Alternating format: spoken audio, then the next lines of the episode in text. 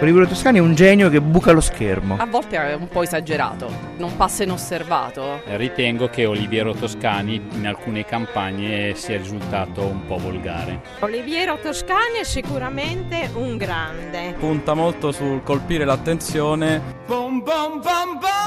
In Italia non ne abbiamo molti del livello di Toscani. Sarà un ottimo fotografo, però quando parla intervistato mm, c'è qualcosa che non va, è abbastanza spigoloso. A me non piace. Non sono obiettivo. Fra tutti i mezzi di comunicazione, nessuno è più forte e profondo dello sguardo. Lo sguardo si stupisce, si commuove, è un giudizio ed è un esame, ama e odia è l'espressione della condizione umana, della nostra condizione umana ed è infine l'immagine della nostra forza e vulnerabilità. Lo sguardo è il ritratto perfetto di ognuno di noi. Dal nostro sguardo si vede la nostra personalità. Radio 1, un saluto agli ascoltatori da Nicola Sballario e bentornati a Non Sono Obiettivo, la rubrica, la rubrica fotografica settimanale di Oliviero Toscani che avete sentito aprire la trasmissione come, come ogni volta. Buongiorno Oliviero. Buongiorno, buongiorno a tutti. Allora, oggi si parla di fotografia, in realtà per fare fotografie non c'è bisogno della macchina fotografica, ma basta il nostro sguardo, cioè lo sguardo vede, uh-huh. eh? vede ma anche fa vedere, è un autoritratto in realtà? Quindi vorrei parlare di questo fatto perché eh certo. non ci rendiamo conto, ma quando guardiamo qualcuno, quel, quell'altro fa un, fa un ritratto di noi guardandoci negli occhi. Come sa chi ci segue, noi ogni settimana postiamo sui social network di eh, Radio 1 Rai, su Instagram e su Twitter e sul Twitter di eh, Oliviero Toscani, che vi invito a seguire, o Toscani, una fotografia. Ogni settimana c'è una fotografia diversa che poi eh, Toscani analizza, che ci dice che cosa c'è dietro secondo lui, ci fa un'analisi, un'analisi puntuale di ogni fotografia. Abbiamo già parlato di diversi temi nelle settimane scorse. Vi invito ad andare a vedere la fotografia di oggi, eh, che è una fotografia scattata dallo stesso Toscani la prima volta che usiamo una fotografia sua. È una fotografia del 1993 che usò per lanciare il suo centro eh, creativo fabbrica quando, quando, stavi da Benetton, Oliviero. E questa fotografia è sia la, il lancio, pubblici, il lancio della, di, di no, questa è factory. È il logo, è, il logo, è proprio il logo, logo di l'immagine simbolo di fabbrica. Ed è un, un, un, primissimo piano di un africano con due occhi di colore diverso. Ci spieghi intanto com'è nata quella fotografia? Beh, è il primissimo piano di un francese in realtà, uh-huh. eh, di origine africana, forse comunque un ragazzo francese, uh-huh. eh, e mh, con un occhio nero, un occhio nero e un occhio blu chiarissimo. Allora, eh, mio, l'immagine era proprio la differenza, st- eh, nella stessa persona avere questa ambivalenza, no? questo sguardo eh, ingiudicabile in realtà perché è uno sguardo unico quindi volevo proprio una cosa, un'immagine che eh, così mh, ci facesse pensare come mai questo, cosa vede, si vede in modo differente da un occhio nero, da un occhio, da un occhio azzurro, un occhio chiaro. Mm. Ecco, mi faceva mettere, mettere in difficoltà chi, chi guarda lo sguardo di qualcun altro, perché qui parliamo di guardare lo sguardo, perché abbiamo abbiamo difficoltà, abbiamo timidezza a guardare chi ci sta in fronte negli occhi. Mm. È incredibile, ma ehm, guardiamo qualcuno negli occhi e poi li abbassiamo, guardiamo di fianco, parliamo, facciamo finta di non averli visti e, ehm, e, ci rendiamo sempre conto di questo fatto qui. Quando guardiamo qualcuno negli occhi, il, lo sguardo, lo, quello sguardo eh, che ci penetra e nello stesso tempo noi facciamo altrettanto col, con chi ci sta guardando. Quindi questo rapporto no, fra sì. eh, di due sguardi è, è, è, mettere a nudo una personalità, un'anima, è, ci crea ci crea una timidezza, una... ci mette in difficoltà. Anche una soggezione, perché vedere questa fotografia, soprattutto se è in grandi dimensioni, come la usasti tu all'inizio degli anni 90, mette una certa soggezione, un certo imbarazzo appunto. Eh, mette un certo imbarazzo perché ci sentiamo spogliati, vulnerabili, eh, perché guardando l'altro negli occhi eh, fa, facciamo affiorare le nostre debolezze, la nostra personalità. Non è che siano debolezze, ma forse eh, pensiamo che potrebbero essere, quindi ci mettiamo in difficoltà. E serve- Lo sguardo mette in difficoltà. E quindi serve a questo questa fotografia, a provocare una Eh, difficoltà. provo- quindi- No, non provocare una difficoltà, ma provocare una riflessione, cioè quando guardiamo qualcuno negli occhi o quando qualcuno ci guarda negli occhi, perché quando qualcuno ci guarda negli occhi vuol dire che anche noi stiamo facendo la stessa cosa, è reciproca, no? Eh, dobbiamo pensare, capire questo. Quando guardiamo qualcuno negli occhi vuol dire che quell'altro, anche lui ci guarda negli occhi e questo scambio va molto profondo nella nostra, eh, chiamiamola anima, eh, tanto per capirci, va molto profondo nel nostro in- eh, interiore. Ecco, Eh, senti Oliviero, parliamo, parliamo di anima. Allora, eh, eh, ci Anima. sono parecchie religioni, eh, per esempio eh, i musulmani e, e gli ebrei, che teoricamente non si potrebbero far fotografare perché eh, si dice che chi- la fotografia rubi l'anima, appunto. Ti è mai successo che te l'abbiano detto? Non mi Beh, sì. fotografi perché mi rubi l'anima. Beh, sì, eh, allora ti chiamiamola anima, eh, però io credo che questo oggetto qui, questa anima, quella che chiamiamo anima, sia in tutte le religioni, ci sia questo, questo, questo chiamiamolo oggetto, eh, Mm, questo oggetto misterioso, sì. ci sia l'anima. Però non esiste solamente nella religione, esiste anche nella gente laica, anche chi, è, chi non è religioso sicuramente ha un'anima, anzi tante volte è molto più sensibile proprio perché è la ricerca dell'altro Dio. Mm. Eh, e quindi, eh sì, è successo, mi ricordo di aver sentito questo quando ero molto giovane, essendo fotografo, e qualcuno mi disse per la prima volta non può fotografarmi perché mi ruba l'anima. Eh, allora, questo, eh, una frase così chiaramente intriga molto un fotografo, dice ma io eh, ho la possibilità di fotografare qualcosa di intangibile, qualcosa che, che non è- che- che non si sa bene che forma abbia, però credo che sia vero, è giusto. Esiste, eh, esiste una verità profonda in questo, perché eh, ho notato che per esempio quelle che piacciono molto, il top model, la gente molto famosa, molto fotografata, vengono adagio adagio svuotati dal- dalle immagini che gli vengono fatte. Ogni volta che si fotografa qualcuno in realtà lo si svuota di qualcosa, gli si porta via qualcosa. Ehm, eh, è molto quello che dico è molto eh, fa impressione ma è vero mi- eh, sì ma è vero insomma le famose quello che noi amiamo tanto queste famose modelle che tutti vogliono Sì. so- guardatele bene hanno uno sguardo vuoto non hanno più dentro forse per quello che piacciono perché non ci, non ci intrigano in realtà non ci intrigano o ci intrigano proprio perché gli manca tutto quello che in fondo è la cosa più importante Certo, certo.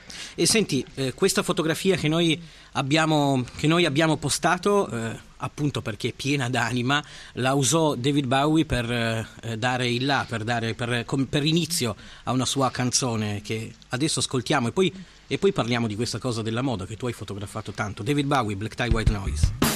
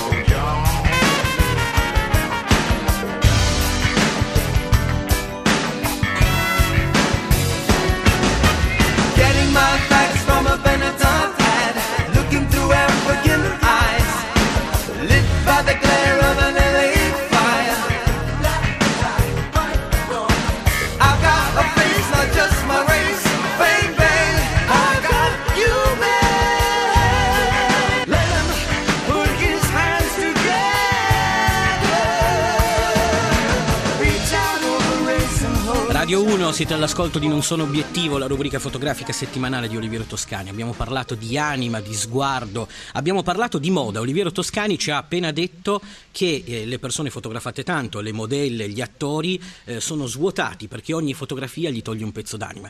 Eh, senti Oliviero, tu hai contribuito parecchio, a soprattutto le anime, all'inizio. a rubare le anime, Eh, sì, sì, sì. No, devo dire che è molto imbarazzante.